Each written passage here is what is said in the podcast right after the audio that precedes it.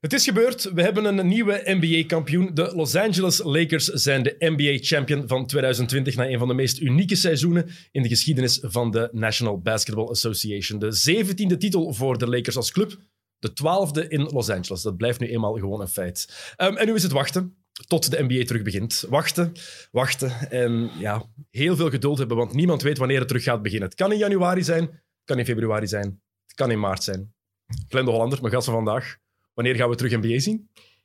Rond de gebruikelijke All-Star break lijkt me wel in orde. Normaal Ja? gezien vier maanden einde seizoen, begin nieuw seizoen. Dat lijkt me nu ook wel juist uit te komen. Maar ze hebben publiek nodig. Hè? Ze gaan wachten op publiek, denk ik. Dus ik denk dat vier, vijf maanden, dat die tussen die break, die off-season, dat die, die duur eigenlijk niet uitmaakt. Nee, maar wat gaan we dan doen als er in april nog altijd geen publiek toegestaan kan worden? Gaan we dan volgend seizoen geen NBA hebben? Een nieuwe bubbel. Zie ik ze ook nog doen, hoor. Effectief een nieuwe bubbel met 30 ploegen. Maar ah, gaan de spelers dat nog eens aanvaarden en nog eens volhouden? Daar heb ik mijn twijfels bij. Moeilijk, denk ik. Ja? Ik denk dat het mentaal veel zwaarder was. Voor ons thuis lijkt dat allemaal super en dat is perfect geregeld en geen enkele positieve coronatest. Maar voor die spelers dat daar zaten, ik denk dat dat echt verdomd zwaar was. Het was wel straf, hè? Als je erover nadenkt. eh, geen enkel positief geval. Als we nu naar de NFL zien, zien we al hoe moeilijk dat het is. Kijk naar de Giro, dat is, dat is ook een gigantische klucht.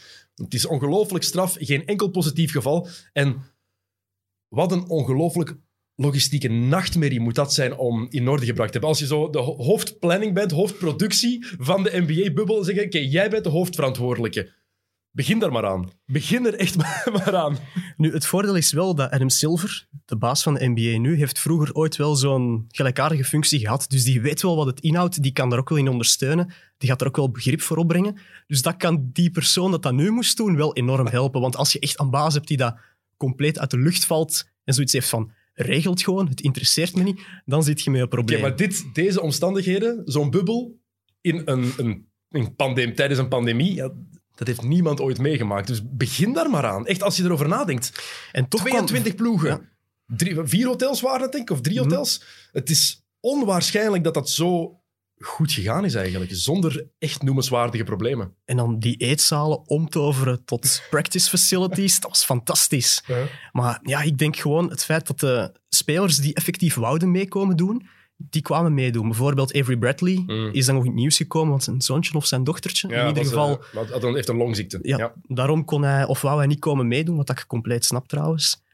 Maar die mensen die gingen er ook van tussen. Dus de spelers die daar naartoe gingen, waren in principe dedicated. Mm. Af en toe met een Lou Williams en een Daniel House heb je daar dan nog wel een vlierenfluiter tussen, die dat er dan toch nog eventueel van tussen zou moeten. Ja. Maar in principe zit dat wel oké. Zoals dat ze nu in de koers ook vaak zeggen, wij voelen ons veilig in die bubbel. Want ja, Vraag, vraag het niet aan Thomas de Gent. Die voelt zich niet zo veilig in Italië. Ik blijf het ook trouwens straf vinden dat in de Giro dat je nu zoveel positieve gevallen hebt en dat in de Tour niks is gebeurd met al die supporters op die bergflankje.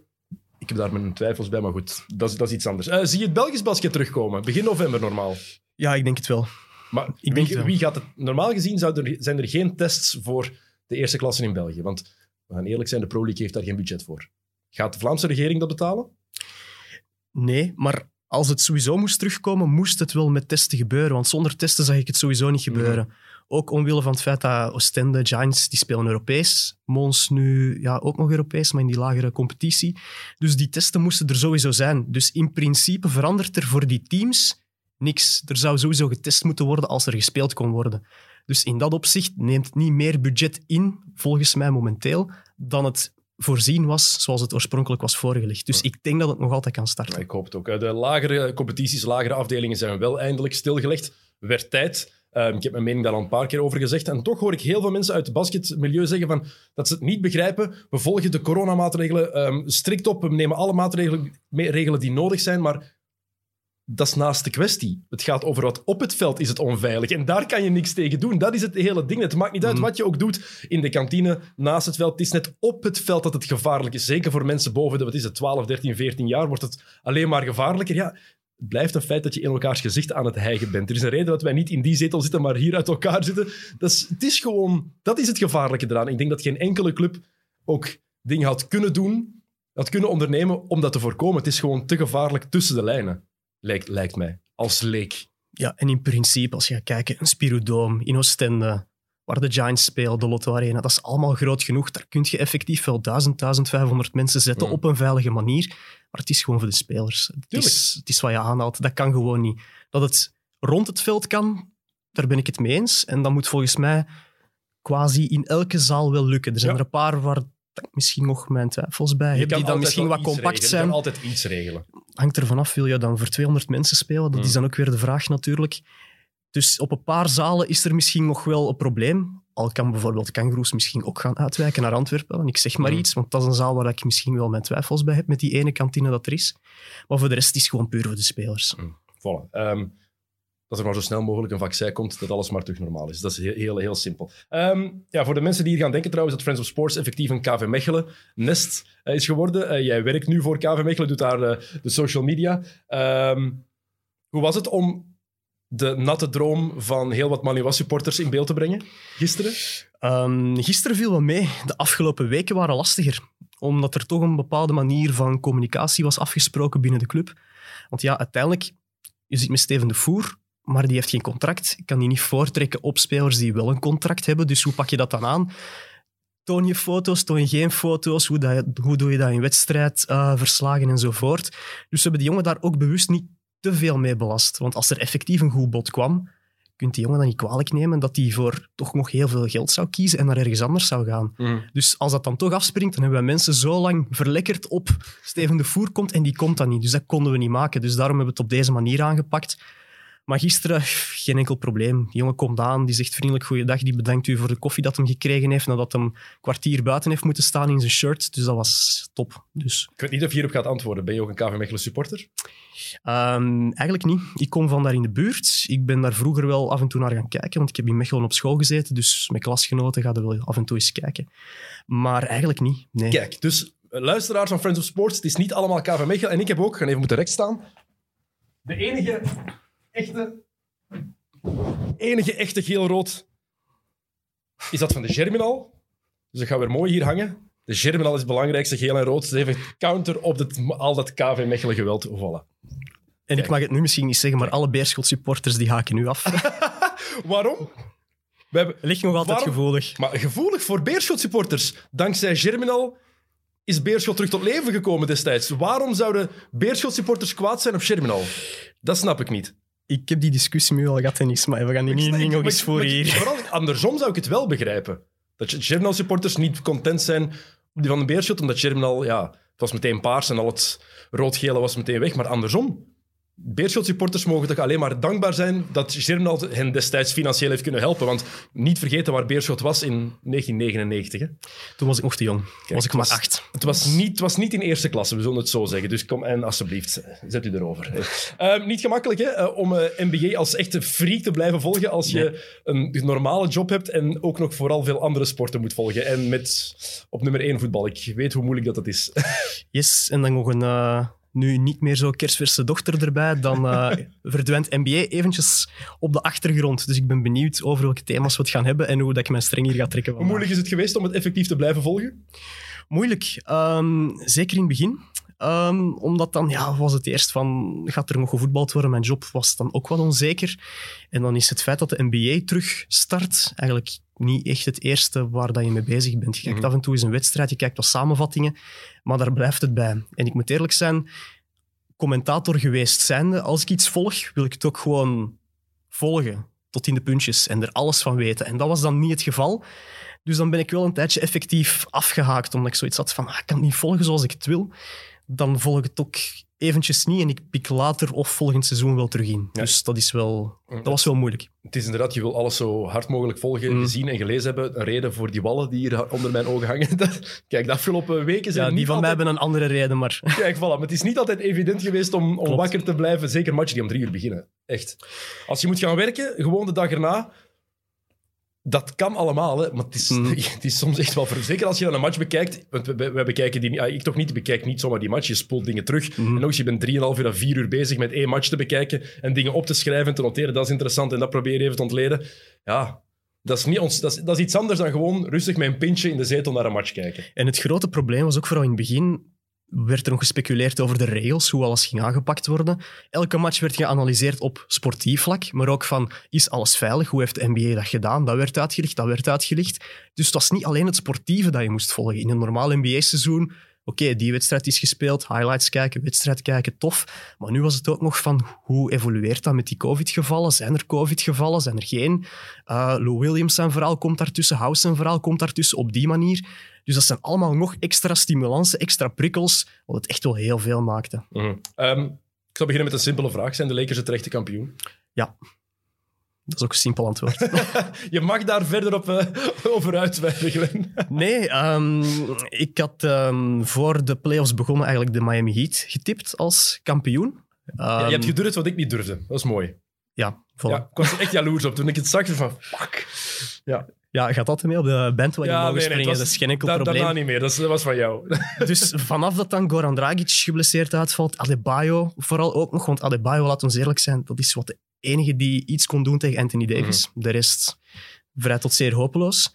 Ja, dan, dan baal je daar wel van, want dan weet je eigenlijk al, de finale is misschien over. Dus toen die 3-2 er kwam, ik ga niet zeggen dat ik een gat in de lucht heb gesprongen toen ik het las, maar ik had wel gewoon het gevoel van, oké, we hebben hier wel een finale. Tuurlijk. Maar de Lakers waren niet te kloppen, punt. Tuurlijk. Ehm, wat, wat daar trouwens wel bij komt, alle mensen die deze titel van de Lakers geldig vinden, wat ik trouwens ook vind, meer dan terecht kampioen, laat dat duidelijk zijn. Maar de mensen die dit vinden, maar dat van de titel van de Warriors vijf jaar geleden niet vonden, moeten zwijgen. Even heel duidelijk maken, want toen waren Kyrie Irving uitgevallen na Game 1 2015. Kevin Love was er niet bij, omdat Olenek zijn schouder gewoon letterlijk uit de kom had getrokken mhm. eh, in de eerste ronde. En LeBron heeft toen onwaarschijnlijke finals gespeeld. Warriors winnen met 4-2. Kijk, de Heat waren nu even onderbemand als de Cavaliers toen. En die hadden geen LeBron James mm nog rondlopen. Dus dat die erin slagen om twee matchen te winnen, dat doet niks af van de titel van, van de Lakers, maar is even indrukwekkend. Net zoals die prestatie van de Cavs vijf jaar geleden indrukwekkend is, maar niks afdoet van de titel van de Warriors. Ik snap ook niet waarom we een asterisk zouden zetten achter een titel voor een ploeg die tegen een ander team heeft gespeeld waar blessures waren, of schorsingen, of eender wat. Ik snap niet waarom we dat zouden doen. Dat is toch gewoon sport. Dan, dan, kan je sterretjes achter bijna heel de lijst zetten. Tuurlijk. Echt, vorig jaar. KD en Clay. Kan je daarbij zeggen dan? Uh, 2015 zeiden we dit, kan je mhm. ook genoeg sterretjes zetten. 2016, de schorsing van Draymond Green. Mhm. En zo kan je elk jaar wel teruggaan dat er iets is gebeurd, een bepaalde blessure is. Um, en ga terug tot jaren 80, 70, 60. Je hebt altijd wel zo'n zo'n dingen, zo'n verhalen. Ja, dat sport, dat, dat hoort erbij. En ook het enige waarvoor dat, dat zorgt, is net nog meer druk voor de ploeg die moet winnen. Ja. En Onderschatten we dat soms, denk je? Ja, want wat vooral een grote kampioen maakt, is het feit dat kansen krijgen, oké, je moet in die positie komen, maar die kansen ook nog grijpen. Mhm. Dat is vooral heel straf. En dat moet je echt wel kunnen. Dus waarom in godsnaam een asterix plaatsen bij zo'n titel zoals die van de Warriors, zoals die van de Lakers nu? Dat heeft totaal geen enkel nut. Ze zijn allebei evenveel waard. Um, en deze titel, het is een uitzonderlijk seizoen, het was een uniek seizoen. Of die meer waard is dan een andere titel, vind ik heel moeilijk om te zeggen. Want je hebt dingen die het moeilijker maken daar. Mhm. Je zit in die bubbel, je zit vast, je kan nooit naar huis gaan. Maar ook die het gemakkelijker maken. Je moet niet reizen, er zijn geen supporters. Je hebt niet die druk van de supporters. Je hebt niet die, heel die media, uh, die massa die daar normaal is. Dus je hebt, je hebt pros en cons. Het is gewoon een uniek seizoen. En het is een titel die evenveel waard is als, een, als alle andere die er geweest zijn. In mijn ik moet wel zeggen, vooral over die supporters dan. Het is vooral de negatieve druk van de supporters als uitploeg ja. die niet meer meespeelt. Want ik moet wel zeggen, van alle wedstrijden die we gezien hebben, het is niet dat de positieve druk die er normaal meekomt met thuissupporters, dat we die gemist hebben. Want de intensiteit was er echt wel gewoon volle bak. Niveau was oké, meer dan oké, okay, echt wel was goed. Ja. Ik had het veel erger verwacht. Eerder zoals, ik ga niet zeggen in het voetbal, waar het er toch wel duidelijk verschil is tussen met publiek, zonder publiek spelen. Maar NBA-spelers hadden daar totaal geen last van, chapeau. Maar dat is ook basket. Dat is ook de sport basketbal. Je speelt echt heel de tijd tegen elkaar. Offense, aanval en verdediging in mhm. voetbal. Er zijn momenten dat je als spits gewoon een half uur lang niks staat te doen of niks moet doen. Hè. Dat, dat, gebeurt soms gewoon. In het basket is dat gewoon onmogelijk. En het is ook meer... Ik denk dat je het ook meer persoonlijk neemt. Want je wil iets laten zien tegen je tegenstander. Ja, maar toch zo'n Tyler Hero bijvoorbeeld, wanneer die normaal een driepunter zou binnengooien bij 13 punten achterstand en die komen terug op 10. Normaal gaat dat publiek erachter staan en wordt je daardoor meegedragen. Dat heb je dan nu ook weer niet. Dus je hebt niet de Lakers zijnde die daardoor wat kunnen overweldigd worden. Ook al LeBron James en Anthony Davis gaan dat nu niet direct voor hem, maar toch. maar ook niet Tyler Hero en de rest van de Miami Heat die daardoor omhoog gegeven worden. Maar het was wel zo, die mannen die werden wel omhoog gedreven door die drie punten die die binnenshot. Dus ja, ik vind dat echt wel chapeau. Ja, het Mag is- wel benadrukt worden. En het is vooral, we hebben heel goed basketbal gezien. Mhm. En ik denk dat we dat niet mogen vergeten. Het niveau is uitstekend. Je hebt die vergelijking met voetbal aangehaald. Ik heb het daar ook al een paar keer over gehad.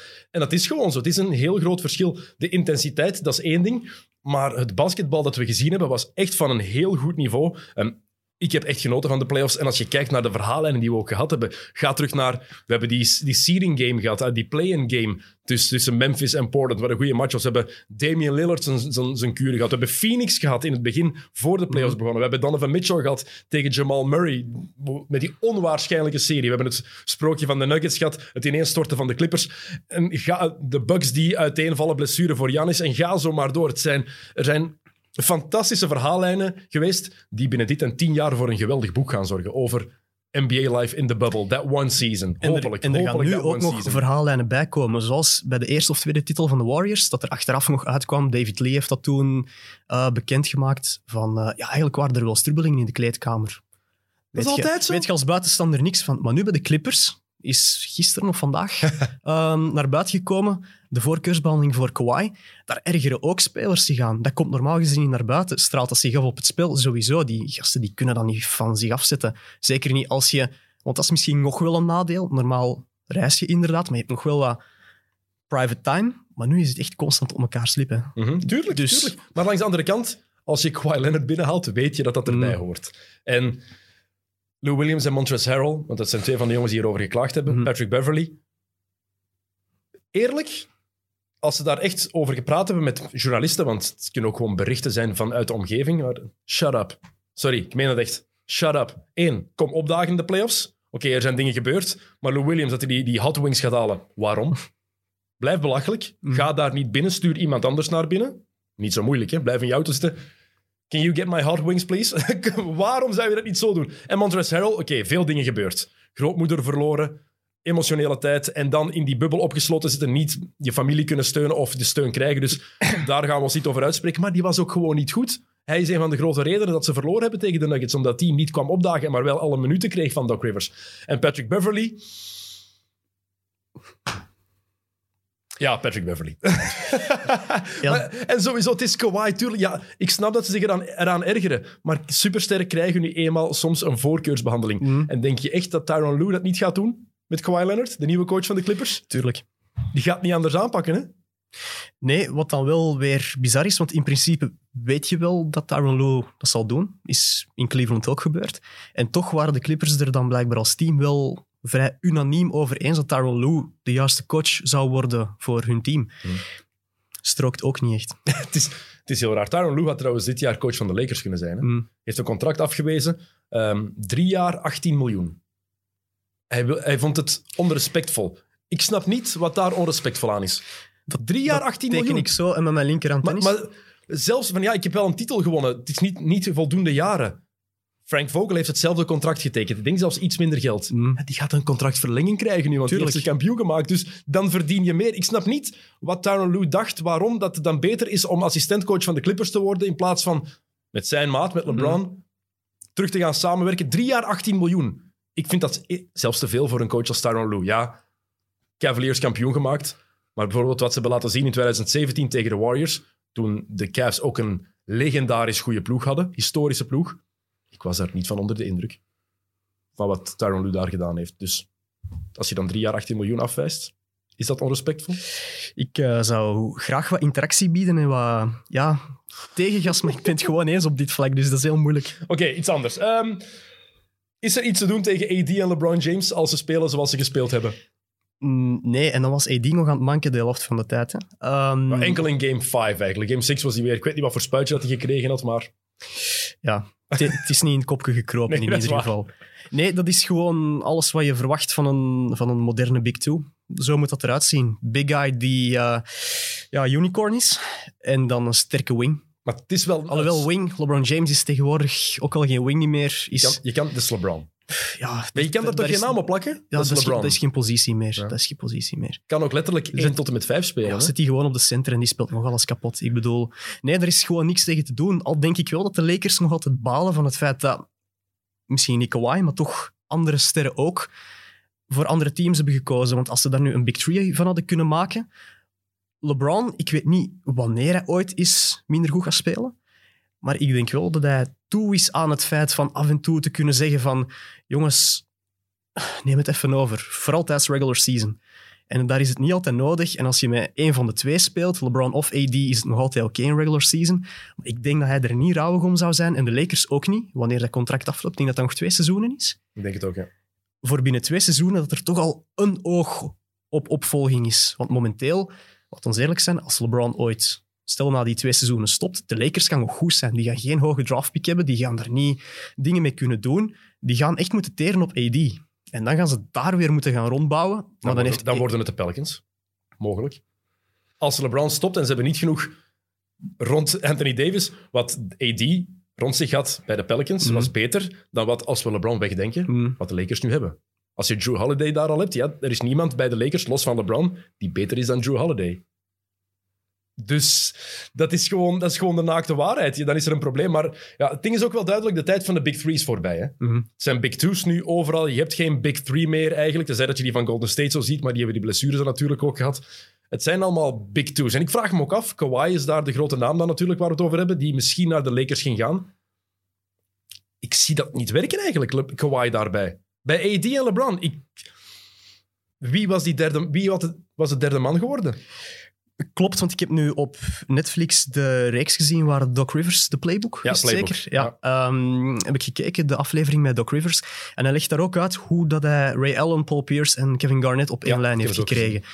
Dat is vrij uitzonderlijk, om die drie mannen op die manier op één lijn te krijgen. Bij de Golden State Warriors is dat ook gelukt. Maar dat is enkel omdat Clay geen, er geen fuck om geeft. Hè? Tuurlijk, dat was het, dat was het volgende punt. Ja, die drie jongens bij de Lakers, die zijn wel net iets baldominanter dan de rest, om het zachtjes uit te drukken als je Kawhi daar zou bijzetten. Ik denk dat dat niet was gelukt als Kawhi daarbij was gekomen. In Nee. Dat dit was een veel betere oplossing voor de Lakers. Maar ik vraag me ook af, waarom een Big Three nodig als je perfect een Big Two hebt en die goed kan omringen? Want die roleplayers, stel nu dat er iemand uitvalt, dat hebben we nu gezien bij de Miami Heat, je mag daar nog twee andere sterren bij zetten. Trouwens, Goran Dragic mag je wel als ster rekenen. Adebayo opkomend, maar is nog geen ster. Is momenteel gewoon de veel betere, nee, niet veel betere versie. De aanvallend meer efficiëntere versie van een Draymond Green. Laten we het ons zo zeggen. Ehm, maar zet daar ook nog een Antetokounmpo bij. Ik wil dat ook eerst nog zien hoe dat, dat werkt, want dat is hun absolute droom. Antetokounmpo, Butler, stel dat Dragic daar nog blijft. Maar niet vergeten, Dragic, Dragic is al 35, hè? Die begint ouder Ja, maar die is ook nog niet versleten. Ik- ah, we, hebben het, we hebben het gezien dat die in de, in de finals niet kunnen spelen door die blessure. Het is, niet, het is geen simpele blessure die zomaar opgelost geraakt. Nee, dat ook niet. misschien is die nu wel versleten. En ja, het verschil is alleen, ja, we hebben vorige week ook gezegd hier bij de Lakers, de enigen die daar gezond moesten blijven waren LeBron en AD. Mm. De rest maakt niet uit. Zet daarnaast blijkbaar... Want ik dacht dat het een probleem voor de Lakers ging zijn. In het reguliere seizoen had ik ze voor het seizoen niet op één gezet, omdat ik dacht dat LeBron en AD Mm. ehm, genoeg gingen rusten. Dat was de enige reden. Maar ook omdat ik wat er rond stond, ik was daar niet van onder de indruk. Nu, Rondo is playoff Rondo geworden. Dat is een heel andere Rondo dan ze de afgelopen drie jaar hebben gezien, de afgelopen twee jaar in LA hebben gezien. KCP was ook goed in de, in de playoffs, zeker in de finals. Daarvoor, gaan ook eerlijk zijn, de kritiek die hij kreeg was terecht. KCP Mm. was gewoon niet goed genoeg. Was gewoon de waarheid. Ehm, maar nog eens bewijs dat spelen met gasten als LeBron en AD, spelen met een top 5 speler, zorgt ervoor dat het beste in sommige spelers naar boven komt en dat ze zichzelf Mhm. overstijgen. En dat hebben we nu bij de Lakers nog eens een keer gezien van ja, oké, spelen met twee zo'n supersterren. Het zijn die mannen die het voorbeeld moeten geven en die de anderen moeten meetrekken. Als LeBron op de grond taakt, dan gaat iedereen op de grond taken. Als LeBron zegt van, oeh, ga ik mijn handjes vanaf houden vandaag, het parket ga ik niet aanraken, dan gaan die andere jongens dat Voilà. ook niet doen. Ik moet wel zeggen, ik ben al... Verklaar me zot, Dennis. Ik denk dat je dat ook wel weet. Eh, al jaren fan van KCP. Ik weet niet waarom. Ook in zijn slechte periode. Sla mij dood waarom. Maar dat is wel altijd gebleven, dus ik was wel blij dat die er is doorgekomen. We hebben toch allemaal zo'n paar culthelden waar we fan van zijn zonder dat we dat eigenlijk kunnen Ja. verklaren. Iedereen heeft wel... Ik ben nu aan, aan zelf aan het denken aan iemand, kan niet zomaar meteen op iemand komen, maar iedereen heeft dat toch. Ik heb dat bijvoorbeeld ook, en nu gaat je mij nog veel zotter verklaren, met Noah Vonleh heb ik dat ook. En ik snap niet waarom. Door zijn tijd in college, want in de NBA heeft hij letterlijk nog niks laten zien. Hè? Ik denk, als, als rookie in Portland waren die zijn eerste paar matchen wel oké. en ik ben daar toen iets ja, fan of zo van geworden. Ik weet het niet. Is hij niet bij Charlotte begonnen zelfs? Is hij niet bij Charlotte begonnen? Is hij bij Portland begonnen? Ik denk bij Portland. Ik durf er Portland. mijn hand nu niet voor in het vuur steken, want je doet me twijfelen. Er is hier geen internet, dus ik kan het niet, ik kan het niet checken. Maar om eh, terug te komen op Rondo, ik weet niet, de podcast van De Ringer, die luister je ook, hè? Mhm. Met Kevin O'Connor, Ja, die, ik luister maakte, niet allemaal, maar ja. die maakte van de week de vergelijking tussen eh, Rajon Rondo en assistant coach van de Lakers nu, Jason Kidd. Eh, Rondo is gestopt met springen bij zijn ja, jumpshot, dus gewoon bij zijn setshot nu. Jason Kidd deed dat vroeger ook. Ja. Kidd was vroeger de man bij playoff teams die het dan net niet konden waarmaken. Rondo had dat in het begin van zijn Celtics-periode, voordat de Big Three kwamen, had hij dat ook. Maar die is nu geëvolueerd naar een roleplayer, zoals Jason Kidd dat ook had, met een titel dat hem in Dallas heeft gewonnen, als ik me niet Ja. vergis. Dus die vergelijking die wordt supermooi doorgetrokken. En eh, Kevin O'Connor had het daarover en ik ben het eens gaan opzoeken. En dat is inderdaad, je kunt daar gewoon een tijdlijn op zetten en die foto's naast elkaar zetten, die statistieken naast elkaar zetten. Wat ze gedaan hebben voor die ploeg, dat is gewoon exact hetzelfde. Alleen is Jason Kidd gewoon langer een, nummer één optie geweest en heeft hij daar Mm. meer gedaan. Ja, Rondo is ook nooit echt een, een nummer één optie geweest. Twee jaar, denk ik, hè, 2010.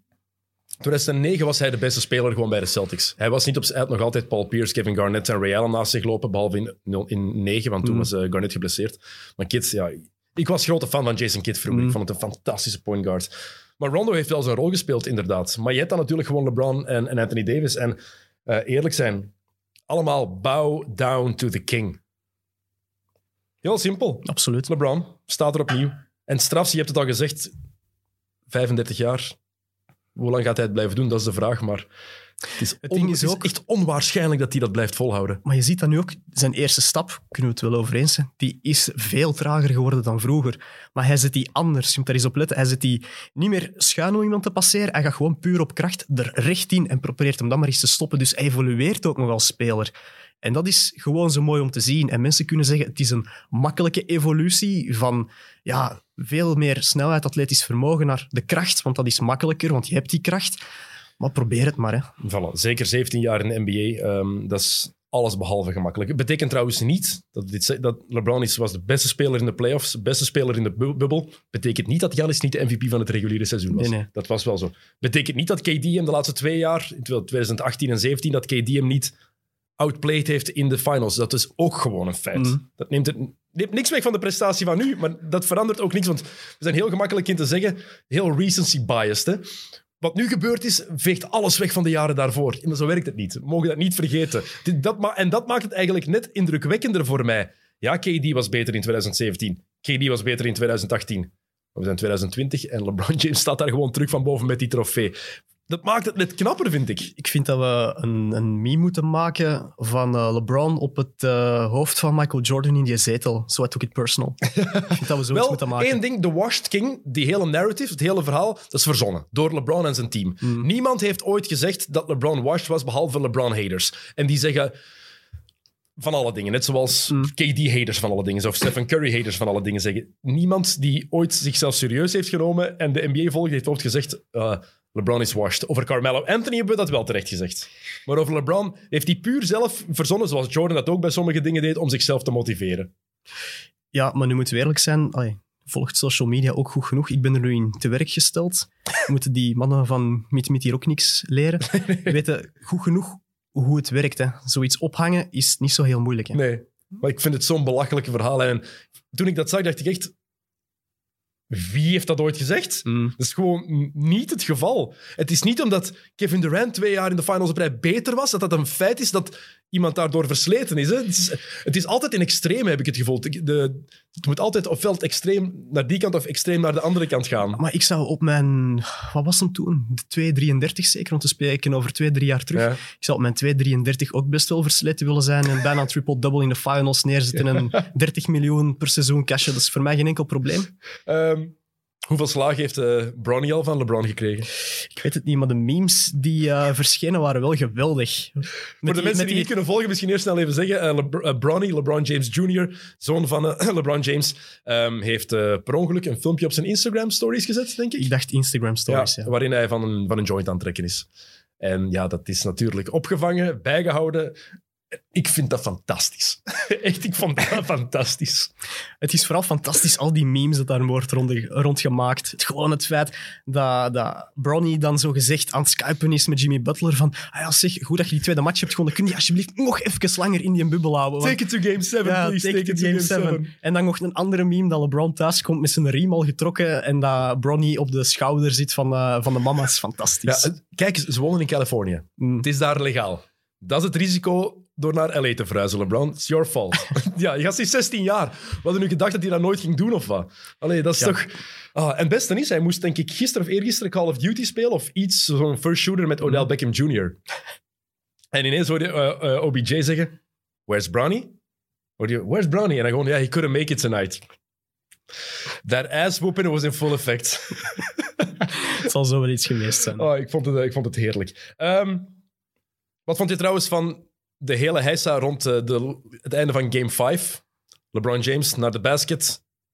Drive langs rechts, geeft de bal aan, eh, aan Danny Green. Mist de driepunter. En dan Markieff Morris die de bal weggooit. Anthony Davis die slecht positie neemt. Hoe zag jij dat? De Lakers hebben ten eerste pech dat die bal in de handen van Morris valt. Want als die bal in de handen van Rondo valt, wordt het waarschijnlijk nog ergens een assist voor James, denk ik. Die vindt daar nog wel ergens een oplossing voor. Ehm, James stond open naast Morris ook trouwens. Ja, en LeBron maakt uiteindelijk de juiste keuze door hem naar Green te steken, maar maakt volgens mij initieel niet de juiste keuze door per se dat screen te willen gaan vragen, weg te willen van Jimmy Butler, Duncan Robinson per se op zich te willen krijgen. Dat wil ik hem dan misschien nog wel aanwrijven, als je dan toch de grootste aller tijden zei of daar ergens rond, dan vind ik dat je ook tegen Jimmy Butler die play moet kunnen maken. En het is ook vooral als... We zitten in, peri- in tijden van analytics, dus alles wordt zot ontleed. Als LeBron James naar rechts, met rechts dribbelt naar de basket gaat, gaat hij in 97% van de tijd voor een layup. 97%, dat is niet 20, dat is, dat is bijna altijd. Dus ze weten wat hij ging doen. En waarom geeft hij die bal nog af? Omdat hij op een gegeven moment met zijn rug naar de basket is. Ja. Daarom geeft hij die bal nog af. En Spoelstra doet dat ook wel fantastisch. Hè? Want we kunnen allemaal zeggen, LeBron James, hij mag die een bal niet afgeven, of hij moet die play niet maken, of dit en of dat. Maar Spoelstra weet perfect dat Duncan Robinson gaat uitgekozen worden. Zegt perfect tegen Jimmy Butler en Duncan Robinson, Jimmy, jij blijft. Duncan Robinson, jij gaat mee. En, want veel mensen spreken niet over wat Duncan Robinson daarna nog doet. Die gaat eerst mee double team, je pas naar buiten moet komen. Die gaat daar nog iemand uitboksen. En daarna gaat hij nog iemand close-out doen in de hoek, zodat Morris de bal daar niet naar kan geven. Voor iemand dat niet gekend staat als een goede verdediger, vind ik dat vrij goed verdedigd. Ja, want ik vond... Danny Green heeft een, ah, heel wat shit over zich gekregen. Mhm. Ja, hij moet dat binnenshotten. Mm, Ja, hij is een shotter. Maar niet vergeten, die pas van LeBron James was vreselijk. mm. Die, die was, je, als shooter wil je de bal in de shooting pocket krijgen. Danny Green moest hem bij zijn enkels gaan halen, dan nog een dribbeltje doen. Dat was, dat was een goede move van LeBron. Tenminste, het is de juiste basketbalplay. Maar de uitvoering, die pas was gewoon slecht. Heel simpel. Daarna Markieff Morris, die geeft ook een vreselijke bal. Maar Anthony Davis, die maakt daar ook wel een fout. Als hij zich gewoon een beetje beter sealt, heeft hij die bal ook in zijn rechterhand. Dan Mm. kan hij ook afwerken. Dus er zit veel meer nuance in dan enkel zeggen Danny Green moet dat shot binnengooien. Nee, het is meer dan dat. En dan hoor je dat Danny Green doosbedreigingen krijgt. Dat Danny Green zijn vriendin of verloofde Mm. doosbedreigingen krijgt. Alsjeblieft, mannen. Dat is echt niet meer normaal tegenwoordig. Dat is belachelijk, toch? Normaal. Dat, is, dat is gewoon pure waanzin. Daar Mm. kun je niet meer over zeggen. Nee, voilà. Ehm, Anthony Davis, ik denk dat dat de beste power forward ooit kan worden. Mhm. Is het nog belangen niet? Tim Duncan met voorsprong.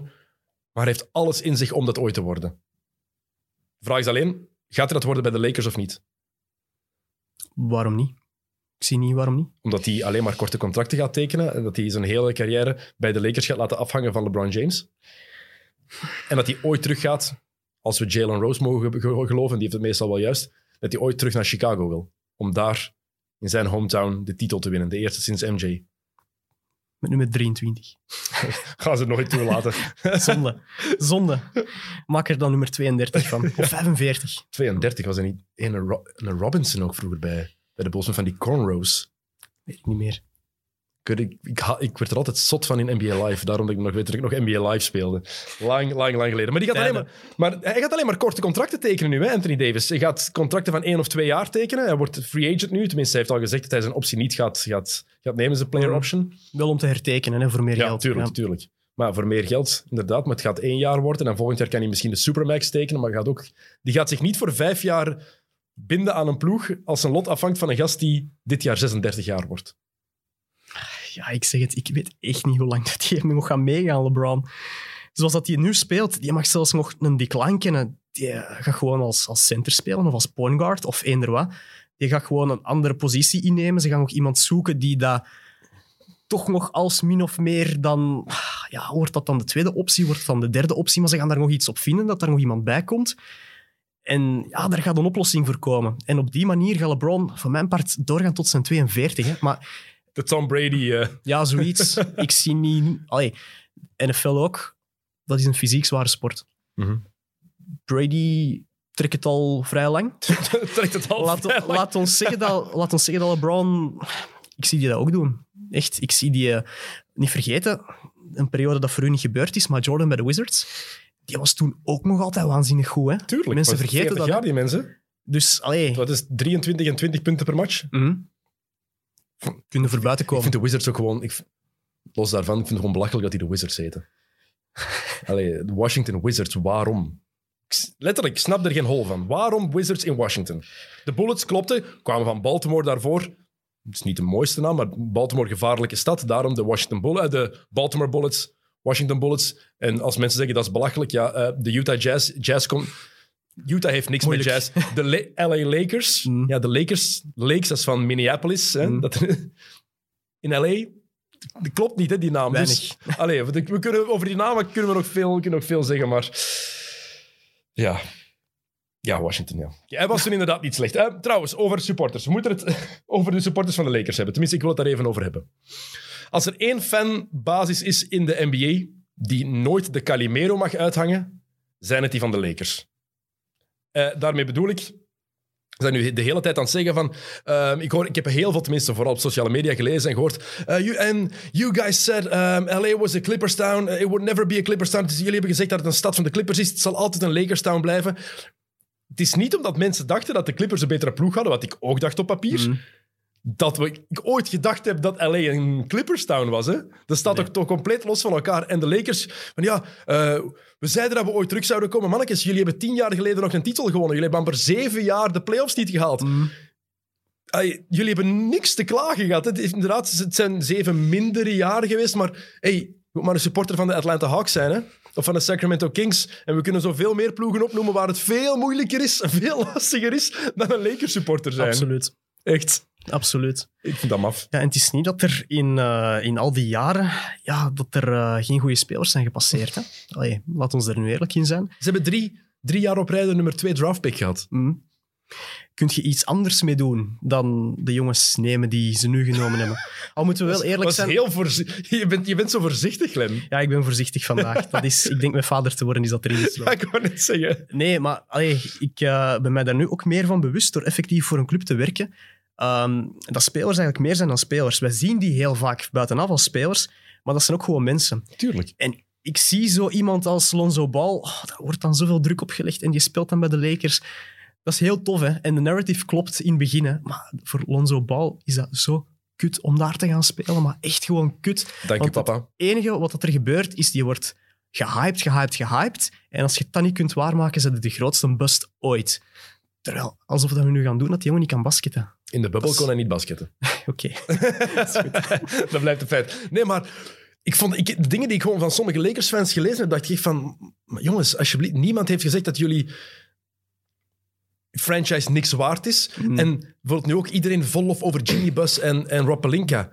Ja, die franchise, lees de verhalen. Mm. Wat er allemaal gebeurd is de laatste jaren, was dat daar gewoon een rommeltje. Het zat daar niet goed. En Rob Pelinka, ja, Rob Pelinka heeft niks gedaan, hè. Magic Johnson heeft niks gedaan, want LeBron James had een huis gekocht in LA. Die wilde sowieso naar de Lakers komen. Anthony Davis, dat is niet dankzij Rob Pelinka. Dat is niet dankzij Magic. Mm. Dat is niet dankzij Genie Buzz. Dat is dankzij LeBron James en Rich Paul en Clutch Sports. Rich Paul, die mag zich op de borst kloppen dat hij de Lakers mee heeft gebouwd. Ik vind dat heel straf gewoon, dat, dat, dat, dat het zo moeilijk is om dat gewoon ob- eerlijk objectief te bekijken. Want ja, Rob Pelinka, die staat er dan ook met die trofee mee. Kapot aangeërgerd trouwens dat hij daar zo bij stond. Dude, je hebt niks gedaan. Overdreven gezegd. Ik weet het, ik ga heel kort door de bocht nu. Hè, maar het is niet zijn prestatie dat LeBron en AD daar zitten. Nee, en ik Ik vind ook het feit dat je aanhaalt van... Het was daar inderdaad een rommeltje de afgelopen jaren. Gigantisch. Waarom, één, mag dat niet gezegd worden? En twee, als het drie, vier, vijf jaar een rommeltje is, je kast dat ook niet even op 1, 2, 3 Tuurlijk op. Met niet. één move lukt dat niet. Dat neemt inderdaad drie, vier, vijf jaar. En dat je dan inderdaad die vier, vijf jaar die een bagger over u krijgt, dat het niet goed gaat. Ja, sorry, suck it up. Dat is nu even zo. Je lost dat niet gewoon op van de ene dag op de andere. Tenzij dat je LeBron James tekent. Voilà, en maar dat is het ding net. Dat is het, je hebt het perfect gezegd. De reden dat de Lakers nu terug staan waar ze staan en de Lakers zijn, is omdat LeBron James beslist heeft: ik wil in LA gaan wonen, Mm. ik wil bij de Lakers gaan spelen. En dat is de enige reden, Mm. of de grootste reden. Ja, toch? Ja. Oké, goed, zijn we het daarover eens. Ehm, terzijde, LA is een Lakers town, Mm. altijd geweest. Waar wacht Balmer? Waarom koopt hij het voor hem? Steve Ballmer komt van Seattle. Verhuis de Clippers naar Seattle, maak daar terug de Sonics van. Niemand, de Clippers hebben geen supporters, hè? Niemand, want heel veel Lakers-fans. En waar zijn jullie nu Clippers-supporters? Ja, die hebben nooit bestaan, hè? Nee. Niemand is supporter van de Clippers, niemand. Nee, er waren gewoon supporters van Blake Griffin, van Chris Paul en van Kawhi Leonard. Ja. En waarschijnlijk ook van Paul George, nu iets in mindere mate. Ja. Maar eh, nee, die supporters waren er. Maar van de Clippers waren er inderdaad niet heel veel, behalve Isaac Lee. Nee, je hebt ook, wie nog, Ehm, Billy, acteur die met My Giant heeft gespeeld met George Murison. Billy Mm. Crystal. Ook gigantische van, je hebt denk ik twee acteurs, die Billy Crystal is de bekendste. Film is echt een gat in mijn cultuur. Dat is... Dat is, Sorry. dat is een schandaal. Nee, echt alle films. Echt een gat in mijn cultuur. Te veel met sport bezig. Dat kan ook veranderd worden, hè? Dat kan Kijk. ook veranderd worden als ik ooit eens heel veel tijd heb. Maar het is nu Frozen en Mulan en dat soort films Ah, waarschijnlijk. nee, daar zitten we nog niet. Nog niet. Nee, nee, dat is nog toch jong. Oei. Het is Ja. Boomba. Boomba the movie. Zwijg maar. Ehm, trouwens, ik, eh, Magic Johnson heeft ook iets over Genie Bus gezegd. Wat ik heel opvallend vond. Ik ga het even gewoon aflezen. Little girls right now are dreaming, saying, hey, you know what? I could be like Genie one day. Genie Bus doet het waarschijnlijk goed als, als eigenares van, van, van die club. Maar heeft die club wel gekregen omdat haar vader gewoon de rijke eigenaar van de Lakers was? Heeft die club geërfd van de papa, hè? Letterlijk wat er gebeurd is. Ja, heel veel meisjes. Ik, ik snap ergens wat hij wil zeggen, van jullie Mm. kunnen ook de basis-CEO van een groot bedrijf, van een grote profploeg zijn. Maar het is gewoon niet realistisch dat het voor veel mensen erin zit. Mannen als vrouwen, zowel mannen als vrouwen. Ja, dat is gewoon zoiets uitzonderlijks. En zeker als je het dan erft van je papa, ja, come on, Magic. Ai, Past perfect bij alle uitspraken die Magic vaak doet, hè, maar Nee, maar langs de andere kant, ik snap ook wel waar dat naartoe wilt. Van, er is wel degelijk bij een van de grootste sportorganisaties ter wereld, is er effectief wel een vrouw aan het hoofd. En dat daar meisjes naar kunnen opkijken en het dan weliswaar op andere manieren zullen moeten doen om daar te geraken. Maar volgens hem is er inderdaad een soort van glazen plafond dat er wel niet meer is. Heeft ze het dan gekregen? Heeft ze het niet gekregen? Dat doet er dan volgens hem even niet toe. Ze staat er wel. En ik Ja. denk dat hij daar vooral op heeft. ik vind het te veel lof. Wat, wat heeft Genie Bus gedaan met deze ploeg? Nou, als LeBron niet kiest om naar de Lakers te gaan, is dat nog altijd een rommeltje. Is nog altijd een mes in LA. Dat, dat, en dat verandert, je zei het zelf, dat verandert niet in 1, 2, 3 tenzij je zo'n grote superster kan aantrekken. Dan heb ik veel, dan denk, vind ik het veel straffer, dan heb ik veel liever hebben dat, dat meisjes, jonge meisjes opkijken naar een Becky Hammon. Die haar weg zelf helemaal gevonden heeft. Die dat puur doet door haar eigen prestaties, door wat ze allemaal gedaan heeft. Natuurlijk, Jeannie Bus kan er ook niks aan doen dat ze het erft van, de, van haar vader. Hè. Kan ze ook niks aan doen. Maar ik, vind het, ik vond het een heel leeg statement. En ik vind, ik van ja... Ik zou niet willen dat... Ik zou niet aan mijn dochter zeggen... Ja, inderdaad, kijk maar op naar haar. Dat kan jij ook ooit worden. Nee. Nee. Zou- wat zou jij van jouw dochter zeggen? Nee, nee, ik zou ze ook eerder eh, video's van Becky Hammon, Emma Meeseman en ja, Sue Bird laten zien. Maar Maar dat ik zeg dat vooral anders. omdat die ook niet meer speelt. En die is al verder gegaan. Die heeft een Mm. andere functie. Ook een glazen plafond door, doorbroken. Daarom dat ik dat als, als, als voorbeeld aanhaal. Mm. Maar ja, ik, ik snap het enigszins nog wel van het feit van gekregen of niet. Het is gewoon het punt dat je aanhaalt, daarnet zelf. Van, zij kan er niet aan doen als ze het gekregen heeft. Wat dat ze moeten doen, zeggen, ah nee papa, Nee. dankjewel. Ze staat er nu, laten we eerlijk zijn, oké, het is dankzij LeBron, maar de mes is opgekuist. Ze heeft er misschien geen verdiensten aan, maar ze staat er wel. Dus Het is ook geen kritiek op Genie Buzz, hè. Het is kritiek op de uitspraak van Magic, hè. Laat laat dat duidelijk zijn. Ik- geen dat- kritiek op Genie, hè. Maar dat geeft dan ook weer weer hoe dat als wij het er nu zo over hebben, hoe dat heel veel mensen die er misschien net iets minder ver over nadenken dan dat wij er nu over nadenken, en gewoon kritiek spuien, hoe dat die er misschien wel over zouden ja, hun gal echt overspuwen gewoon, Mhm. over het feit dat ze het gekregen heeft en dat die uitspraak van Magic op niks trekt, maar ze gaan dan Genie Bus daar wel slecht uithalen. Maar dat geeft En dat dan wel weer. Tuurlijk, daarom is nuance belangrijk. Mm. Kort door de bocht gaan. Ehm, net zoals in de GOAT-discussie is nuance belangrijk. Ehm, ik wil het... Die is weer helemaal opge, opge, opgeflakkerd nu, moet ik het zeggen? Ja, zoiets. Het is vrijdag praten. Zoiets. Praten is altijd moeilijk als ik hier zit. Ehm, voor een niet podcast. op- we- ja, echt fantastisch. Echt, dat, is, dat is een talent. Is een talent. Podcast maken en commentaar geven en dan moeilijk uit uw woorden komen. Oh, en dan naast Tony van den Bos zitten. Het zijn, eh, het zijn allemaal dingen. Ehm, we gaan het niet over Michael Jordan tegen LeBron hebben. Ben ik al blij om. Ehm, dat is te gemakkelijk. Waarom negeren we Kareem Abdul-Jabbar zo hard? Waarom negeren we Magic Johnson zo hard? Want ik heb heel veel van die onnozele statistieken gezien toen LeBron net naar de finals ging. En meer finals dan 27 andere ploegen. Ja, zo Kareem ook, Magic ook. Jordan heeft meer titels dan 27. Eh, zijn van die, van die statistieken, dat is straf, maar kom- zonder nuance is dat zo, zo leeg als maar kan zijn. Mhm. Waarom praten we zo weinig over Kareem Abdul-Jabbar? Kerel heeft vier jaar in college gedomineerd. Letterlijk alles gewonnen. Is in zijn tweede jaar in de NBA kampioen geworden met de Gottogere Milwaukee Bucks. Heeft de finals, even, even denken, ehm, tien of elf keer gespeeld ook, Kareem. Zoiets, ja. Ehm, twee keer met de Bucks en ik denk negen keer met de Lakers. Mhm. Eh, nee, acht keer met de Lakers. Tien keer heeft hij eh, de finals gehaald. Heeft zes titels gewonnen. Zes keer MVP van het reguliere seizoen. Is drie of vier vier keer, nee, drie keer de finals MVP. Topscorer aller tijden en niet zomaar topscorer aller tijden met een record waar waarschijnlijk niemand aan gaat geraken. Moeilijk. Waarom negeren we dat zo? Want het is heel gemakkelijk. Het is, ja, LeBron of MJ. Waar is Kareem in die discussie? Ja, ik snap ook nog altijd niet goed op wat dan mensen een, een GOAT-discussie baseren. Is dat puur op, op de cijfers, op de titels, op de prijzen, op de awards, op de... Want ik heb over het laatst nog een, een documentaire gezien over ehm, Julius, Dr. J. Ehm, en toen Dr. J overstapte van de ABA, was het toen, naar de NBA. De NBA lag toen op zijn gat. Zonder Julius Irving was er waarschijnlijk, ik ga niet zeggen nu geen NBA geweest, maar had dat misschien nooit gestaan waar het nu stond. Waarom negeren we zo iemand ook? Dus waar, waar baseren mensen in een GOAT-discussie zich in Magic? Johnson en Larry Bird. Als die in 1979 niet naar de NBA komen, en, want die hebben de NBA helemaal nieuw leven ingeblazen. Het was toen het cocaïne-tijdperk, het Mhm. cocaine-era. Die twee gasten, zeker, het hield natuurlijk dat het in LA en in Boston was, maar die hebben ervoor gezorgd dat de NBA de NBA is geworden, helemaal. En dat, wordt, dat, dat, zijn allemaal... Daarom vind ik zo'n GOAT-discussie... Op Twitter is dat bijvoorbeeld onmogelijk om te Ja, hebben. nee. Onmogelijk. Gaat niet. En nog iemand die we vaak vergeten, want we spreken, als we de Celtics uitspreken, dan spreken we over Bill Russell. Maar de logo heeft daar ook gespeeld. En de Celtics En waren... de Lakers, Larry, Jerry West wil je zeggen. Ehm, ah nee, sorry, sorry, niet de logo. Ehm, Bob Cousy. Bob Cousy. Ja. Bob Cousy heeft oorspronkelijk wel de Celtics gemaakt, wat dat ze waren, voordat Bill Russell er nog was, als Dat- ik me niet vergis. Nooit niks kunnen winnen. Pas kunnen winnen vanaf dat Bill Russell er was. Akkoord, maar daarvoor zat er niemand in de zalen. En als Bob Cousy kwam spelen, zaten de zalen vol. Dat heeft maar een half seizoen geduurd. En dat heeft zich verspreid, want Bob Cousy kwam basketten en elke zaal waar hij kwam zat vol. Die heeft ook mee de NBA gemaakt. Waarom hebben we het niet over zo'n mensen? Mhm.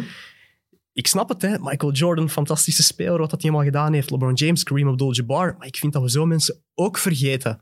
En dat zijn misschien goats op een andere manier. Dus daarom, een goat... Oh, ik heb het zo moeilijk met dat woord. We hebben het daar al een paar keer onderling over gehad. Los van podcasts en dergelijke. Maar ik haat die discussies gewoon, omdat zo mensen daar nooit in vermeld worden. Maar zonder die mensen was er nu misschien veel minder aandacht geweest voor NBA. En we weten ook, veel minder voor NBA is ook veel minder voor basket in het algemeen. Nou, ik heb er nog, eh, ik heb denk ik vorig jaar met Max Whittle, toen we nog de DM-podcast Mhm. hadden, hebben we een podcast gemaakt over de beste point guards aller tijden. En ik heb toen Cousy denk ik op vier gezet. Mijn beste point guards aller tijden, of op drie zelfs, denk ik. Nee, vier. Na Magic, Isaiah Thomas en Curry. Genoeg respect, maar we mogen niet vergeten natuurlijk, die gast heeft in de jaren 50 en 60 gespeeld. En ik zei het daar straks, recency biased. En ik snap dat Mhm. ergens nog dat je dat van de jaren 50 en 60 vergeet. Maar Kareem is pas gestopt in 1989, hè? Mm, Zo lang is dat nog niet geleden eigenlijk. nee. En we negeren dat nu al helemaal als het nooit gebeurd is. En ik zag het in het laatste nieuws bijvoorbeeld staan. LeBron werd kampioen. En onderaan dan ehm, nu officieel bij de, bij de beste drie met Kobe Bryant daarbij. En geen enkele, eh, enkel statistieken daarbij. Geen uitleg wat ze gewonnen hadden en zoveel punten. Ik van, wow. vroeg me echt af, wie heeft dit daar gezet? Want daar is echt veel meer nuance voor nodig dan, dan wat daar nu staat. En ook sowieso, dat is niet de top drie. Maar goed, Ehm, dat is iets anders. Andere discussie. Ja, voilà, voilà. Eh, en de GOAT, ja, het is heel gemakkelijk. Hij, hij, hangt, hij hangt hierachter hè, met mooie nummer 9. heel simpel. Ehm, Lakers, los wat, wat ze gedaan hebben, even ook vermelden, heel veel respect voor de Heat. Wat Miami gedaan heeft. En Jimmy Butler heeft zich nu... ehm, ja, heeft laten zien dat hij een top 10 speler in de NBA is. En het ding is, dat is ervoor nodig, hè. Voorbij de, voorbij de tweede ronde geraken. De finals bereiken. Het en vooral de manier waarop. En het mooiste aan Jimmy Butler is het feit... Ik heb het ook lang gedacht, hè, Jimmy Butler is de perfecte tweede optie. Bijvoorbeeld wat Paul George zou moeten zijn voor Kawhi Leonard. En misschien ook wel is, maar iets minder geweest is in deze playoffs. Dus wat, ehm, ik zag Jimmy heel lang in dat opzicht, omdat ik nooit het gevoel had dat Jimmy Butler die rol van eerste VO zou kunnen gaan spelen. En ook nog zijn team heel ver laten reiken. Ik had daar enorm veel twijfels bij. Maar die stap heeft hem de laatste jaren wel geleidelijk aan gezet en nu echt volledig gezet. En mensen onderschatten hoe moeilijk dat die stap is. Want dat is echt wel de moeilijkste van allemaal. Het is allemaal heel tof om bij een ploeg te spelen zoals de Sixers en de man te zijn. Vorig seizoen dan nog. Vorig seizoen? Twee seizoenen geleden vorig, ondertussen. vorig seizoen. Vorig seizoen Ja. nog. Ehm, om het daar te doen en het net niet te halen, maar wel de man te zijn. Maar om het effectief die stap nog te zetten en het dan ook nog niet alleen te presteren op het veld, maar uw ploeg ook nog over de streep te trekken, dat is de allermoeilijkste stap van allemaal. En dat verdient zoveel respect. met een mindere ploeg. Eigenlijk. Als je kijkt wat Ja, hij vorig jaar bij Philadelphia rond zich had, als de Sixers, als Embiid en Simmons de werkethiek hadden gehad en, en Harris de werkethiek hadden gehad die ze bij, bij Miami hebben, is het een heel ander verhaal. Waarom is Jimmy Butler gek geworden in Minnesota? Dat ze daar niet hard genoeg wilden werken. Waarom is hij gek geworden in Philadelphia? Dat ze niet hard genoeg willen werken. Nu komt hij in Miami. Waarom is hij daar zo gelukkig? Dat iedereen zich kapot werkt. Je hebt ook geen keuze. Als je hoort over de, over de, de conditietests bij, bij Miami, die zijn compleet waanzin. Hè? Mm. Maar als in echt compleet waanzinnig. En ja, Jimmy Butler heeft zelfs denk ik dat hij dat is moeten stoppen en moeten overgeven dat het zo zwaar was. Maar dan nog zo eens ene keer benadrukken hoe belangrijk dat cultuur is in een team, in een sport. Dat Miami Heat, je weet gewoon, als je naar daar gaat, dat is het soort basket dat die gaan brengen. Dat zijn het soort spelers dat daarbij passen. Oké, dat die gasten misschien minder talent hebben dan die van de Sixers, daar wil ik trouwens nog over discussiëren. Want als je ziet welke jonge gasten dat daar spelen, gaan dat sterren worden? Nee, maar dat gaan wel gewoon heel goede derde en vierde opties worden. Die gasten hebben ook nodig. Maar die ploeg, dat fit gewoon. En je weet perfect, die gaan er hun kop voor leggen. En Jimmy Butler is daar nu het perfecte verlengde van. Wat dat hem niet had bij de, bij de Timberwolves, bij KAT en dergelijke. Die doken niet voor een bal. Bij die ploeg daakt iedereen voor een bal. Voilà, iedereen exact. volgt Jimmy. En dan, je kunt zeggen, Jimmy Butler maakt daardoor die gasten beter. Maar die gasten maken ook nog Jimmy beter. Dat is gewoon een spiraal dat heel de tijd berg op en berg op gaat. Ehm Daryl Morey, ontslagen bij de, bij de Houston Rockets. Hij heeft ontslag genomen, is de officiële Ah, uitleg. Maar dat ook vragen. Ja. Ehm, ja, hij wordt eigenlijk afgestraft voor die vreselijke Westbrook-trade. Voor het, voor het seizoen, toen de trade is- werd voltrokken, heb ik meteen ook gezegd van dit is... Waarom in godsnaam zou je dit doen? Eén, Mm. de fit is er niet. Het past niet met James Harden. Vreselijk, werkt niet. Ehm, en dan ga je er echt vier picks voor opgeven. Ze hebben Chris Paul, first round en twee gewoon first round picks. Mm. En twee swaps. Twee keer dat ze gewoon dat, dat de OKC kan zeggen en nu willen we wisselen. Hebben ze daarvoor opgegeven. Mm. Bad trade. Doet niks af van het geweldige werk dat Daryl Morey daarvoor gedaan heeft. Hè. Maar daar wordt hij nu wel ergens voor afgestraft. Of kiest hij zelf ook voor. Denk ik. Ja, klopt. En allee, dat het geen fit was, dat wisten we op voorhand. Want dan zou Westbrook eerder uw eerste optie moeten geweest zijn, uw ball-dominant option. En Harden als shotter meer uw tweede optie op een andere manier. Of Harden zou van screens moeten willen komen en dergelijke, maar dat weten we gewoon dat niet gaat gebeuren. Dus ik vond dat een hele bizarre trade. Vooral, ja, iedereen dacht, ik ook, dat Chris Paul dat dat zo goed als gedaan was. Met leeftijd, met blessures. Heeft ons tegendeel bewezen. Fantastisch dat hij dat gedaan heeft. Ehm, dat ze daar misschien gekozen hebben om Chris Paul weg te doen, daar wil ik nog iets voor zeggen. Maar om dan Westbrook in de plek te nemen, dat klopte niet. En die picks daarbij. Dat maakt het nog onbegrijpelijker Mm. voor mij. En ja, ik heb die fit nooit begrepen. En je hebt dan overal twee jongens, Westbrook en Harden. Westbrook heeft dat een tijdje wel gedaan. Denk ik net een, een maand voor, de, voor het seizoen is stilgelegd. Toen bewoog hij ineens zonder bal. Hij dook terug naar de basket, wat hem zo sterk maakte. Maar wat, je hebt dan een James Harden die niet beweegt zonder de bal. Wat hij bij OKC fantastisch deed. Die staat daar twee, drie meter achter de driepuntlijn gewoon te kijken, te koekeloeren naar wat er rond hem gebeurt. Ja, dan, dan werkt het helemaal niet in die, ja, in die opstelling gewoon. Ehm, het is dan gelu- even gelukt toen Clint Capella wegging, maar mensen die effectief zeggen dat de Rockets de Lakers hebben kunnen uitdagen in deze playoffs, nee. Ze hebben, ze, ze hebben ze niet doen wankelen, zelfs geen klein beetje. Schattige poging. Ja, Heel schattige poging. heel schattig. Nee, maar uiteindelijk, het shot van... Want ik ga nu een vergelijking maken, maar het shot van Dwayne Wade was beter dan dat van Westbrook. Gaan we niet over discussiëren. Veel beter. Maar als je nu kijkt, ten eerste, Westbrook zit u heel de tijd in de gym en oefent op dat shot. Dat ten eerste. En ten tweede, als je iemand als Harden hebt en je hebt iemand als LeBron James zien samenspelen met Dwayne Wade, dan zeg je toch gewoon tegen Russell Westbrook, hier, een hoop tapes van Dwayne Wade. Kijkt hoe dat die beweegt. Kijkt hoe dat die gebruik maakte van LeBron. En jij gaat nu proberen om hetzelfde te doen met Harden. Maar- kutten, kutten, kutten. In die hoeken duiken. Screentje gaan zetten. Maar daarvoor speelt, daarvoor speelt Houston een te, te verschillende, een te andere speelstijl, manier van spelen. Heel mooi gezegd, ik zei het, ik kan echt heel goed praten. Ehm, daarvoor heeft Houston een te verschillende speelstijl dan Miami toen had. Hm. Dat is te anders. En ik denk dat je dat niet kan vergelijken ergens. Vooral omdat James Harden is zo'n baldominante speler. LeBron James is dat ook, maar dat is anders. Harden is geen pass first. Ja, hij geeft die bal wel af, want dat is niet zijn eerste, zijn eerste optie. LeBron James is zo wel meestal. En het is ook het spel van Houston waar ik me zo vaak aan gestoord heb, heb ik al, heb ik al genoeg gezegd. Het is eentonig, het is voorspelbaar. Dat is gewoon zo.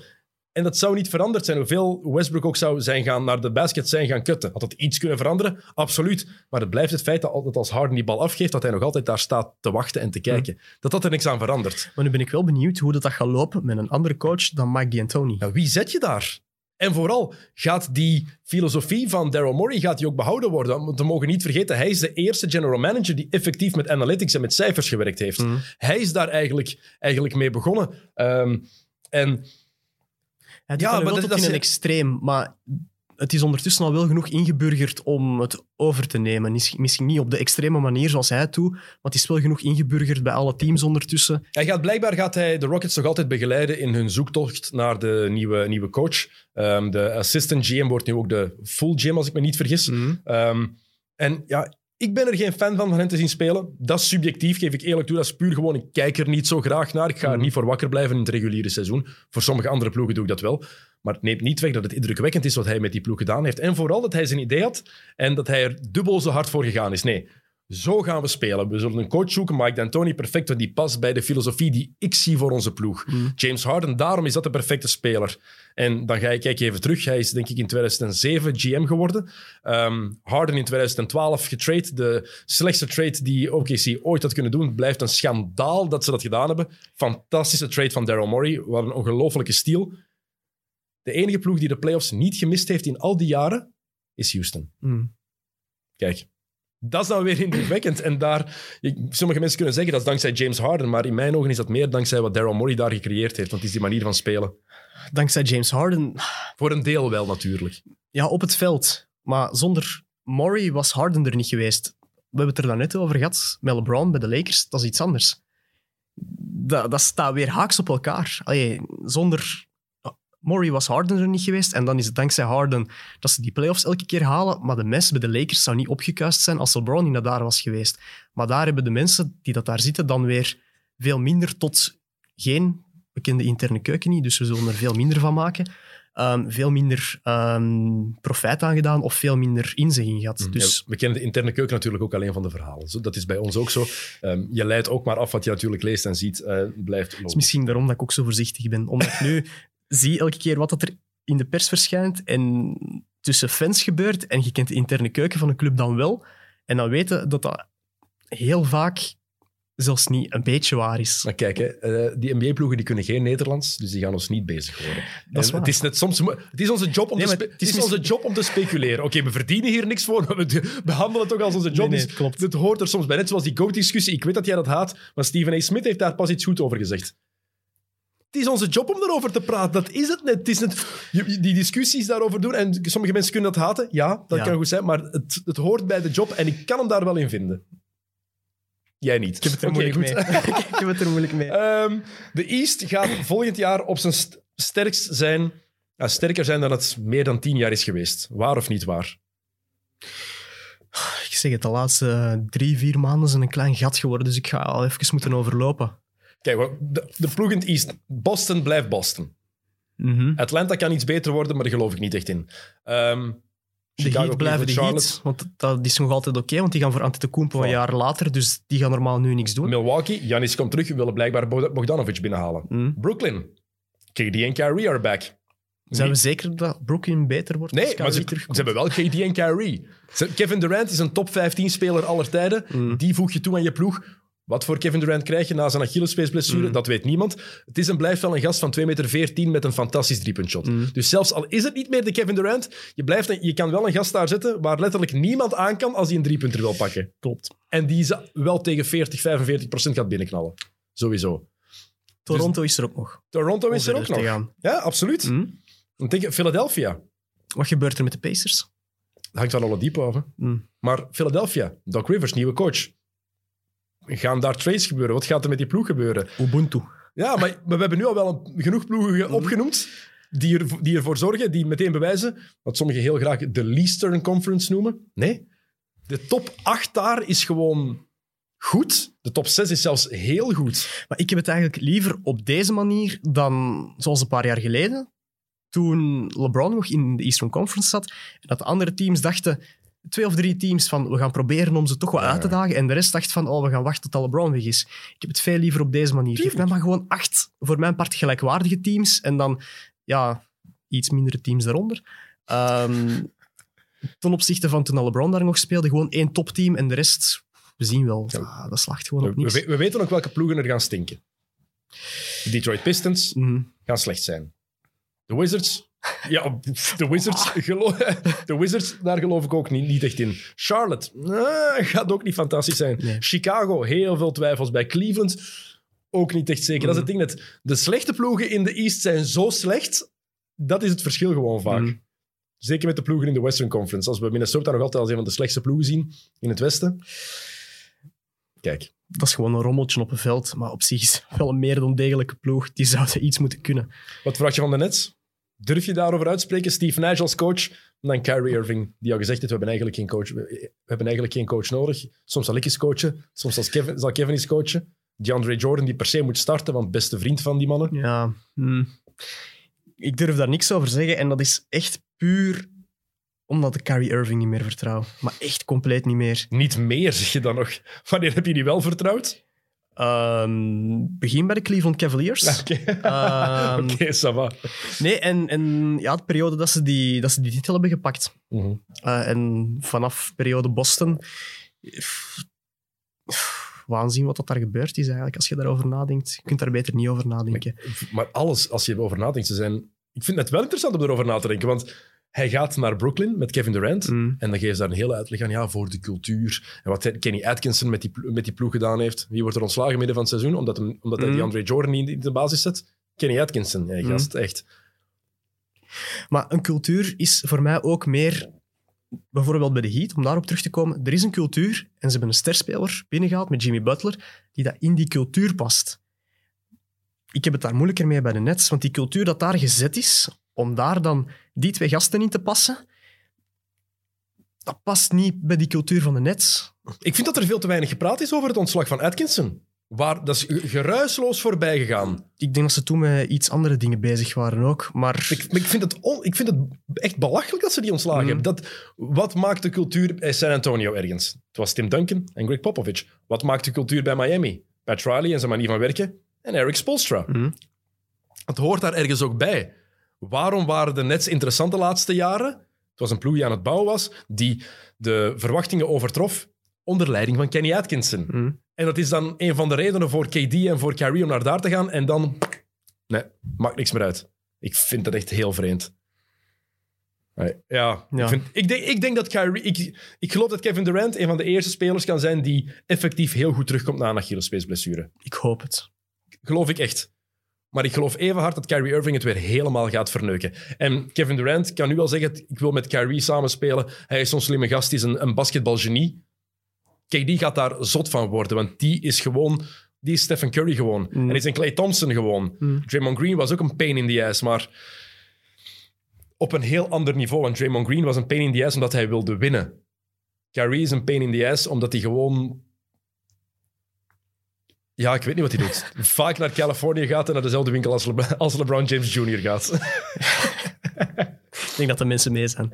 Eh, ja, nee, ik zeg het. ehm Kyrie, ik heb daar eh, een heel slecht gevoel bij. Ehm, en ja, Nash. Je weet gewoon niet wat je van, van Steve Nash mocht verwachten, momenteel. Dat, is, dat maakt het zoveel moeilijker. Ik denk, maar ik denk dat we van, dat van Steve Nash op zich wel weten. Want we weten dat we mogen verwachten dat een gast is die voor teambuilding gaat zorgen. Die voor eenheid gaat proberen zorgen, zoals hij als Aan- speler aan al people deed. management, daar twijfel ik absoluut niet aan. En dat is wat maar ik denk dat, dat dat het probleem is. Dat we banger moeten zijn wat Kyrie daarmee gaat doen. ja, als hij zegt, ik hoop dat hij eigenlijk doelt, als hij zegt van we hebben eigenlijk geen coach nodig, dat hij doelt op het feit van wij kunnen goed genoeg basketten. We hebben eigenlijk iemand nodig dat er een ploeg van maakt. Ik hoop dat hij dat, dat daarmee bedoelt, maar ik vrees dat hij dat niet bedoelt. Ehm, Ik vrees ook voor het laatste eigenlijk.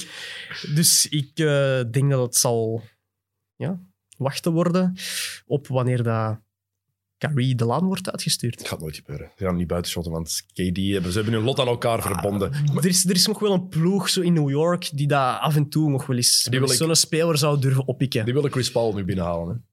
Het zou ook typisch zijn, moest dit dan net... Ze gaan voor Chris Paul. Ah, tuurlijk, En moest dat het jaar te veel zijn. Voilà. Niet, niet hem vorig seizoen nemen en dan blijkt dat het eigenlijk niet het jaar te veel is, maar hem nu nemen en dan wordt het het jaar Voilà. te veel. Dat, zou, Kijk, dat zou, dat zou zo New York niks zijn. En dan veel te veel moeten betalen. dat was ook een van mijn eerste tweets, denk ik, toen, eh, toen dat nieuws uitkwam, dat er niks voor Chris Paul wouden gaan. Het was gewoon van, ja, dan gaat net dat de reden zijn waarom dat het jaar te veel wordt. Sowieso. Terwijl als je nu Chris Paul zijn, zijn prestaties ziet, zouden eigenlijk zeggen van waarom gaat het niet voor Chris Paul? Maar ja, dat gaat inderdaad net als seizoen te veel worden. Tuurlijk. En hij speelt nu ook met Shea Gilgis-Alexander, speelde met Steven Adams, met Danilo Gallinari. Dat is iets anders dan RJ Barrett en Julius Randle. Eh, Dat terzijde. Ehm tegenovergestelde van Kyrie, ik heb, ik heb nul vertrouwen in Kyrie. Ik, de, ik vind het de mooiste speler die ik ooit in het echt heb zien spelen, Kyrie Irving. Ik, heb, Mhm. hem- ik heb hem drie, vier keer live aan het werk gezien. Hij is een prachtige speler. Ik. Mm, ben niet normaal. Echt esthetisch. Als je dat... Zelfs gewoon in real life is het nog indrukwekkender wat die kan met de bal. Hoe die zijn balhandling, zijn touch te- tegen, tegen het bord is onwaarschijnlijk. Maar door wat er allemaal gebeurd is, door wat we weten, want we baseren ons op verhalen, maar de verhalen zijn genoeg bevestigd om te weten dat het waar is, vertrouw ik daar, heb ik daar nul vertrouwen in. Het tegenovergestelde heb ik met Clay Thompson. Maakt niet uit waar je die zou zetten. Echt, maakt niks uit. Start een ploeg in Siberië, zet Clay Thompson daar, zolang dat hij zijn hond thuis heeft, zijn shotjes kan pakken, is die content. He doesn't give a fuck. Rocco. Dat is zo fantastisch, die gast. Ik vind dat heerlijk. Nu ook, ze hadden gevraagd aan Bob Myers, ehm, wat vindt Clay Thompson dat jullie moeten doen met de number two pick? En Bob Myers zei, he doesn't care. Hij zal op training afkomen. Ah, is dat de number two pick? Ah, ziet er een goede speler uit. En hij gaat, basketten. Toffe kerel. Come on, man, dat is toch geniaal? Ja, als je zo, als je zo chill en alijs kunt zijn, dat is, eh, die eh, trekt gewoon zijn sloef van aan en die gaat spelen. En dat is ook de reden dat die Big Three, of Big Four toen, hoe je het ook wil noemen, bij Golden State gewerkt heeft. Omdat je iemand als Clay Thompson had. Ik vraag me wel af, is die, eh, voelt hij zich zo goed omdat hij zo chill is? En voelt hij, gaat hij zich daarom overal zo goed voelen? Of is die effectief zo chill omdat hij zich daar gewoon effectief ook bangelijk goed voelt bij Golden State? Combinatie van de twee, denk ik eerlijk gezegd. Maar ik vind dat wel een moeilijke oefening. Om dan te zeggen van, die gaat zich overal goed voelen. ah, Dat durf ik dan ook weer niet met 100% zekerheid te zeggen. Als je dan kijkt naar hoe hij zich altijd heeft aangepast aan elke situatie. Er zijn heel veel spelers die horen, Kevin Durant komt. Oeh, ik was hier wel de tweede optie. Ik was na Stephen Curry de belangrijkste speler. Ik kreeg het op één. Ik kreeg het tweede aan, meeste aantal shots. En nu, wat gaat er nu gebeuren? Clay heeft daar... Clay heeft Kevin Durant mee gerecruit. Heeft daar nooit een zaak van gemaakt. En dat is een teken voor mij dat, het, Hmm. hij, dat hij het is. Dat het echt aan hem ligt. Dat hij gewoon zo chill is. Dat hij denkt van, nee, genoeg, genoeg vertrouwen in zichzelf, in zijn capaciteiten, weten wat nodig is. En zolang ik mijn shots krijg, ça va. Dat is het belangrijkste, hè? want op zich, ja, uw internet werkte niet, dacht ik. Hè? Nee. Maar ehm, ik dacht op Basketball Reference een keer gezien te hebben dat zijn shots, aantal shots voor KD en na KD op zich niet zo heel veel achteruit waren gegaan. Ik denk zelfs dat dat twee keer 18 per match was. Dus allee, dan valt het allemaal nog wel mee. Hè? Tuurlijk, tuurlijk, tuurlijk. Ehm, wat moeten ze trouwens doen, vind je? de Warriors. Met, eh, ze hebben de number two pick en ze hebben Andrew Wiggins. Ik ben geen Andrew Wiggins believer. Hmm. Totaal niet zelfs. Van, ga, raak daarvan af. heeft een zwaar contract. Ik weet ook niet wat de markt is voor Andrew Wiggins op dit moment. Maar Wie Andrew- wil er Maar Andrew, Wiggins, en de number two pick, hè? Samen. Oké, het is geen geweldige draft, maar het is en blijft de nummer twee draft pick. Ik heb het ten eerste al moeilijk met het feit, het is geen geweldige draft, want het hangt altijd af van situaties. Ik weet niet of dat Bam Adebayo even goed was geweest bij een andere ploeg als bij de Heat, bijvoorbeeld. Ik weet ook niet of dat iemand anders even slecht zou Je hebt zijn. de beelden van Devin Vassell zijn jumpshot nog niet gezien. Nee. Oké. Ehm, Zoek het maar eens op. Echt, geloof mij. Het is een van de beste shotters in de league, zo gezegd. Mhm. Ah ja, die, die eraan komt. maar bijvoorbeeld, hè, fit is alles. Je merkt dat bij heel veel spelers. Ehm, ja, Daarom is de nummer twee draft pick wel iets waard. Sowieso. ik twijfel er echt aan. Als je Washington bent en Golden State belt aan. Golden State gaat all in moeten gaan, volgens Tuurlijk. mij. Want het gaat nog, hoe lang? Twee, drie jaar duren, daarna gaat het bergaf. Ja, zoiets. Dan doe ik hem weg, Wie? de pick. Ja. En- Maar als jij Washington bent bijvoorbeeld, en je krijgt telefoon, want dat is de interessantste optie, denk ik. Maar dat hangt er nog vanaf. Ik doe de pick, de pick doe ik sowieso weg. Of dat Wiggins daarbij zit, dat is nog iets anders, afhankelijk salaris- van wat dat... Voor salarissen is dat soms nodig. Hè? Als je een Bradley Beal wil binnenhalen, je kan Ja. nooit alleen maar de number two pick geven voor Bradley Beal. Maar ik heb het ook niet zozeer over Bradley Beal binnenhalen. Ik denk dat je ook perfect lager kunt gaan in je draft nu, daar twee picks voor krijgen, of misschien zelfs drie. Maar dat willen de Warriors niet, want dan, dan ben, je aan het, ben je aan het rebuilden. Dan ben je aan het, opnieuw aan het opbouwen. En dat is net wat ze, je zegt. er- Je er, zegt zijn net, ze gast- hebben- er zijn gasten bij, zoals een Obi Toppin. Die heb ik al wel bekeken. Daarmee kun je wel... maar dat is niet wat de Warriors nodig hebben. Dat is Nee, het, maar je, hebt het net gezegd. Maar die is wel direct drie jaar. inzetbaar op de positie dat ze hem nodig hebben. Jordan Bell was ook redelijk inzetbaar op de positie waar ze hem nodig hadden. Dat is geen garantie. Als je, dan kan, als je de number two pick kan combineren Hmm. met Andrew Wiggins en je kan Bradley Beal binnenhalen. En je hebt... Ik weet niet of ik daar geïnteresseerd in zou zijn als ik Washington ben. Heel eerlijk gezegd. Want dan zit je met het contract van John Wall en van Andrew Wiggins. Haal, haal dan Westbrook binnen en het, is, eh, het feest is compleet. Qua contracten. Spijtig dat Chris Paul daar ook niet meer bij past op die manier. Maar die is volgend jaar, die is na volgend seizoen free agent. hè. Is dat maar één seizoen meer? Ja, Ah, denk ik het. dacht twee. Jammer. Ja, ik denk, denk dat nog, ja, nog, één, nog één seizoen hierna, dan is hij free agent. Dus daarom. Eh, maar voor de Warriors is dat wel heel interessant. Ik denk, ik denk dat ze sowieso iets gaan doen. En als ze de nummer twee sowieso. draft pick halen, ja, dan gaat, is de kans groot dat ze richting een James Wiseman gaan kijken. Om toch voor lengte te gaan. Mm. Ehm, Wiseman die amper twee matchen gespeeld heeft voor Memphis, voor Mm, hij zoiets. niet meer mocht spelen. Ik ben heel benieuwd. Ehm, voor, maar ik zie de Bradley Beal Golden State combinatie vind ik heel interessant. Ehm, en dan gaan mensen zeggen, dat is niet eerlijk. Ja. Ze hebben nu eenmaal Wiggins en de pick. Hè. Kijk, Dat is niet eerlijk, dat is situatie. Hè. En als je van die situatie gebruik kunt maken, is dat eerlijk. Je hebt jezelf in die situatie gebracht. Als je er dan in zit, dan moet je daar gewoon gebruik van maken. Je neemt dat gewoon aan, je doet wat je moet doen. Ze konden KD halen toen, dan haalde KD. Punt. tuurlijk. Dat is niet eerlijk, dat is bullshit. De, als, als de Cavs toen de ruimte hadden gehad, Dan hadden zij hadden ze KD, KD ook proberen binnenhalen. hè. Iedereen dat toen ruimte had, heeft naar KD gebeld. Punt. Inderdaad. En heeft voor Golden State gekozen. Trouwens, nog één ding over de... We hadden het daar straks over de Lakers-cultuur, hè, Mhm. over de, de problemen die er in LA zijn geweest. Wat veelzeggend is over dit alles. Kevin Durant is zelfs niet gaan praten met de Lakers in 2016 toen hij free agent werd. Het jaar daarvoor, LaMarcus Aldridge, wilde naar de Lakers gaan. Hij- dat was zijn nummer één target. Daar een gesprek gehad. En de Lakers hebben dat gesprek zo verkloot dat Aldridge naar San Antonio is gegaan. Om maar even te zeggen hoe, hoe, hoe slecht het ging met de Lakers en hoe snel het veranderd is dankzij, dankzij Mm. LeBron. Ehm, de Warriors die zouden volgens Shams achter Dwight Howard willen gaan. Leg mij in 10 seconden uit waarom. Want na, Maar dat gewoon Drie- 10 seconden stil te zijn ook. na drie dagen... Oh nee, hoeveel dagen gaat het duren voor Draymond Green en, en Dwight Howard aan bras hebben? Of hoeveel uur gaat het duren voor die aan bras hebben?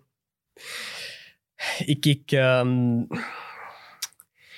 het enige wat ik me kan bedenken is het feit dat ze denken dat ze ook nog voor bij een team als de Nuggets gaan moeten. Dat die wel met traditionele big guys spelen, zoals Jokic, Plumlee daarnaast.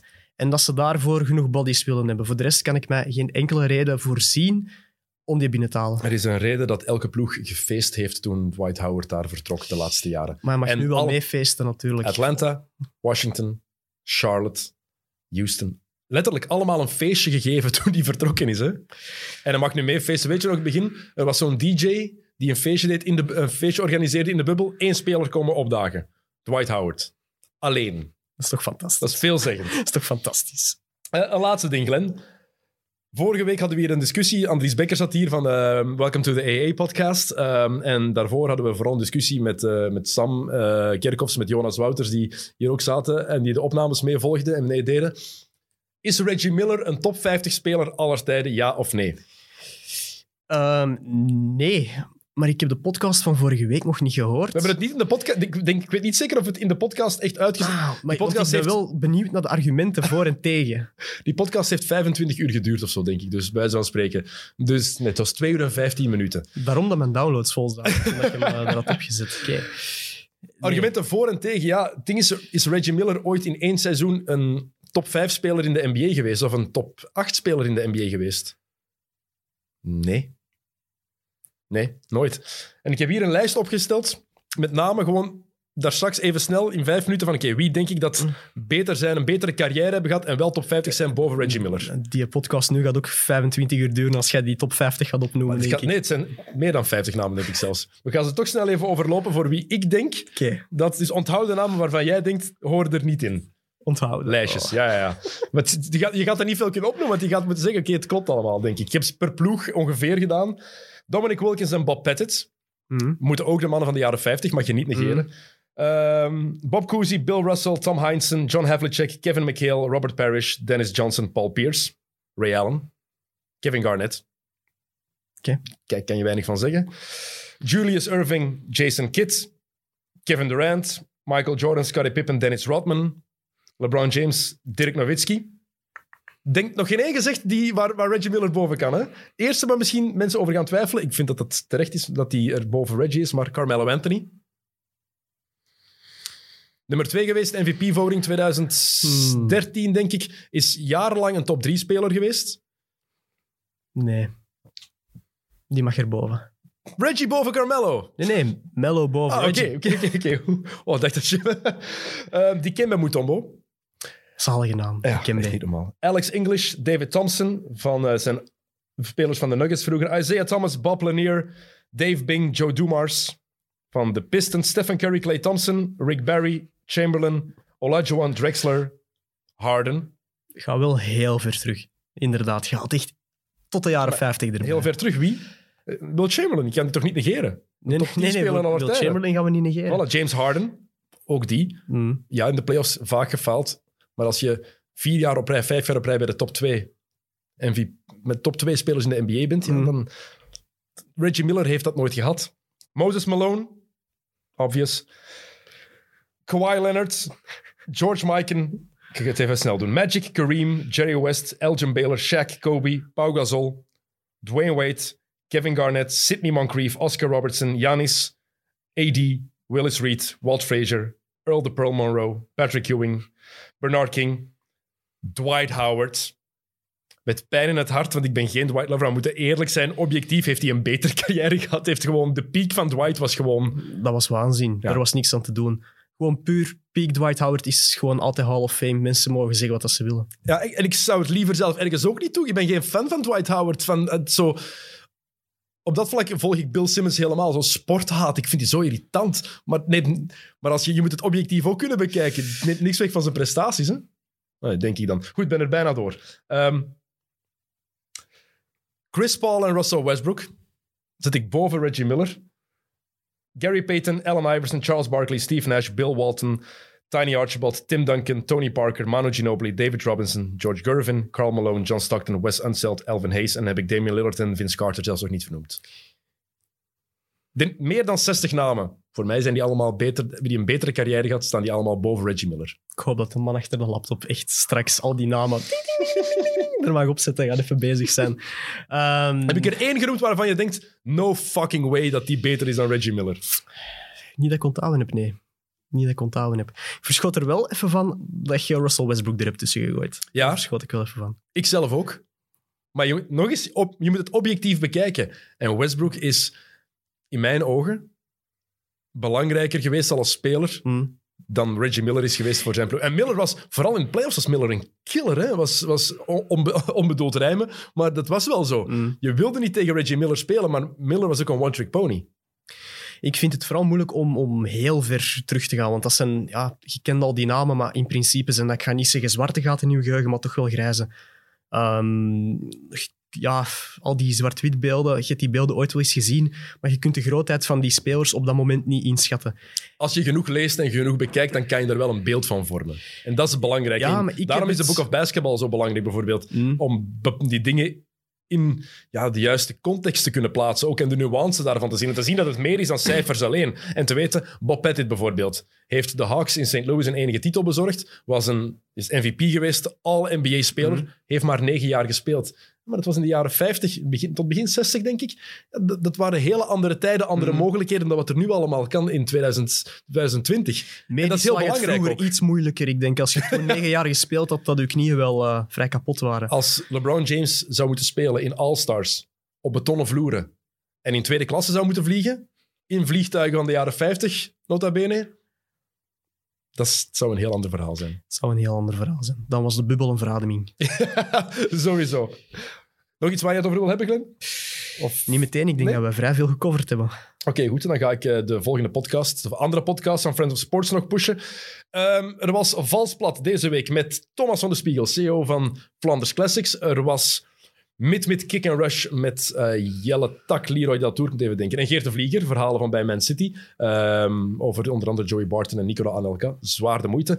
En dan was er natuurlijk Mid Mid met het verhaal rond Steven de Voer. Eh Evert en Sam die Steven op bezoek kregen en praten over zijn transfer naar zijn grote liefde. Blijft, ik vind het een fantastisch verhaal. Ik hoop echt dat de Voer gewoon fit is, dat hij... Hij gaat nooit meer zijn topniveau halen. Hè. Dat is onmogelijk, Mm. bepaalde leeftijd, zoveel blessures, dat weet je. Maar dat hij wel nog eens de Belgische competitie kan overstijgen voor een club als KV Mechelen. Dat zou ik fantastisch vinden. Ik, ben- ik zeg het, ik ben een Germal Ekeri supporter. Ik heb geen enkele favoriete club meer in België, wat heel gemakkelijk is als journalist, want je bent, het maakt niks uit.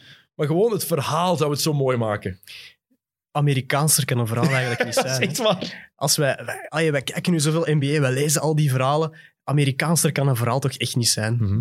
Eigenlijk zou dat gewoon losgeplukt kunnen zijn uit een of ander verhaal dat Bill Simmons in, in een boek heeft geschreven. En dat komt los uit de jaren 50. Je weet ook, binnen 10 jaar of 20 jaar Belgasport, alles hangt af van de beelden die jij maakt. Hè? Komt niet. Alles hangt af van wat jij achter de schermen draait. Hè? Gaat wel betalen worden. Dan moet je, niet, dan moet je voor bij Wouter van der Houten zijn, denk ik. ik. Ik heb daar niks mee te maken. Glenn de Hollander, bedankt dat je tot hier wilde komen. Bedankt dat ik naar hier mocht komen. Alright, tot de volgende keer. Salut!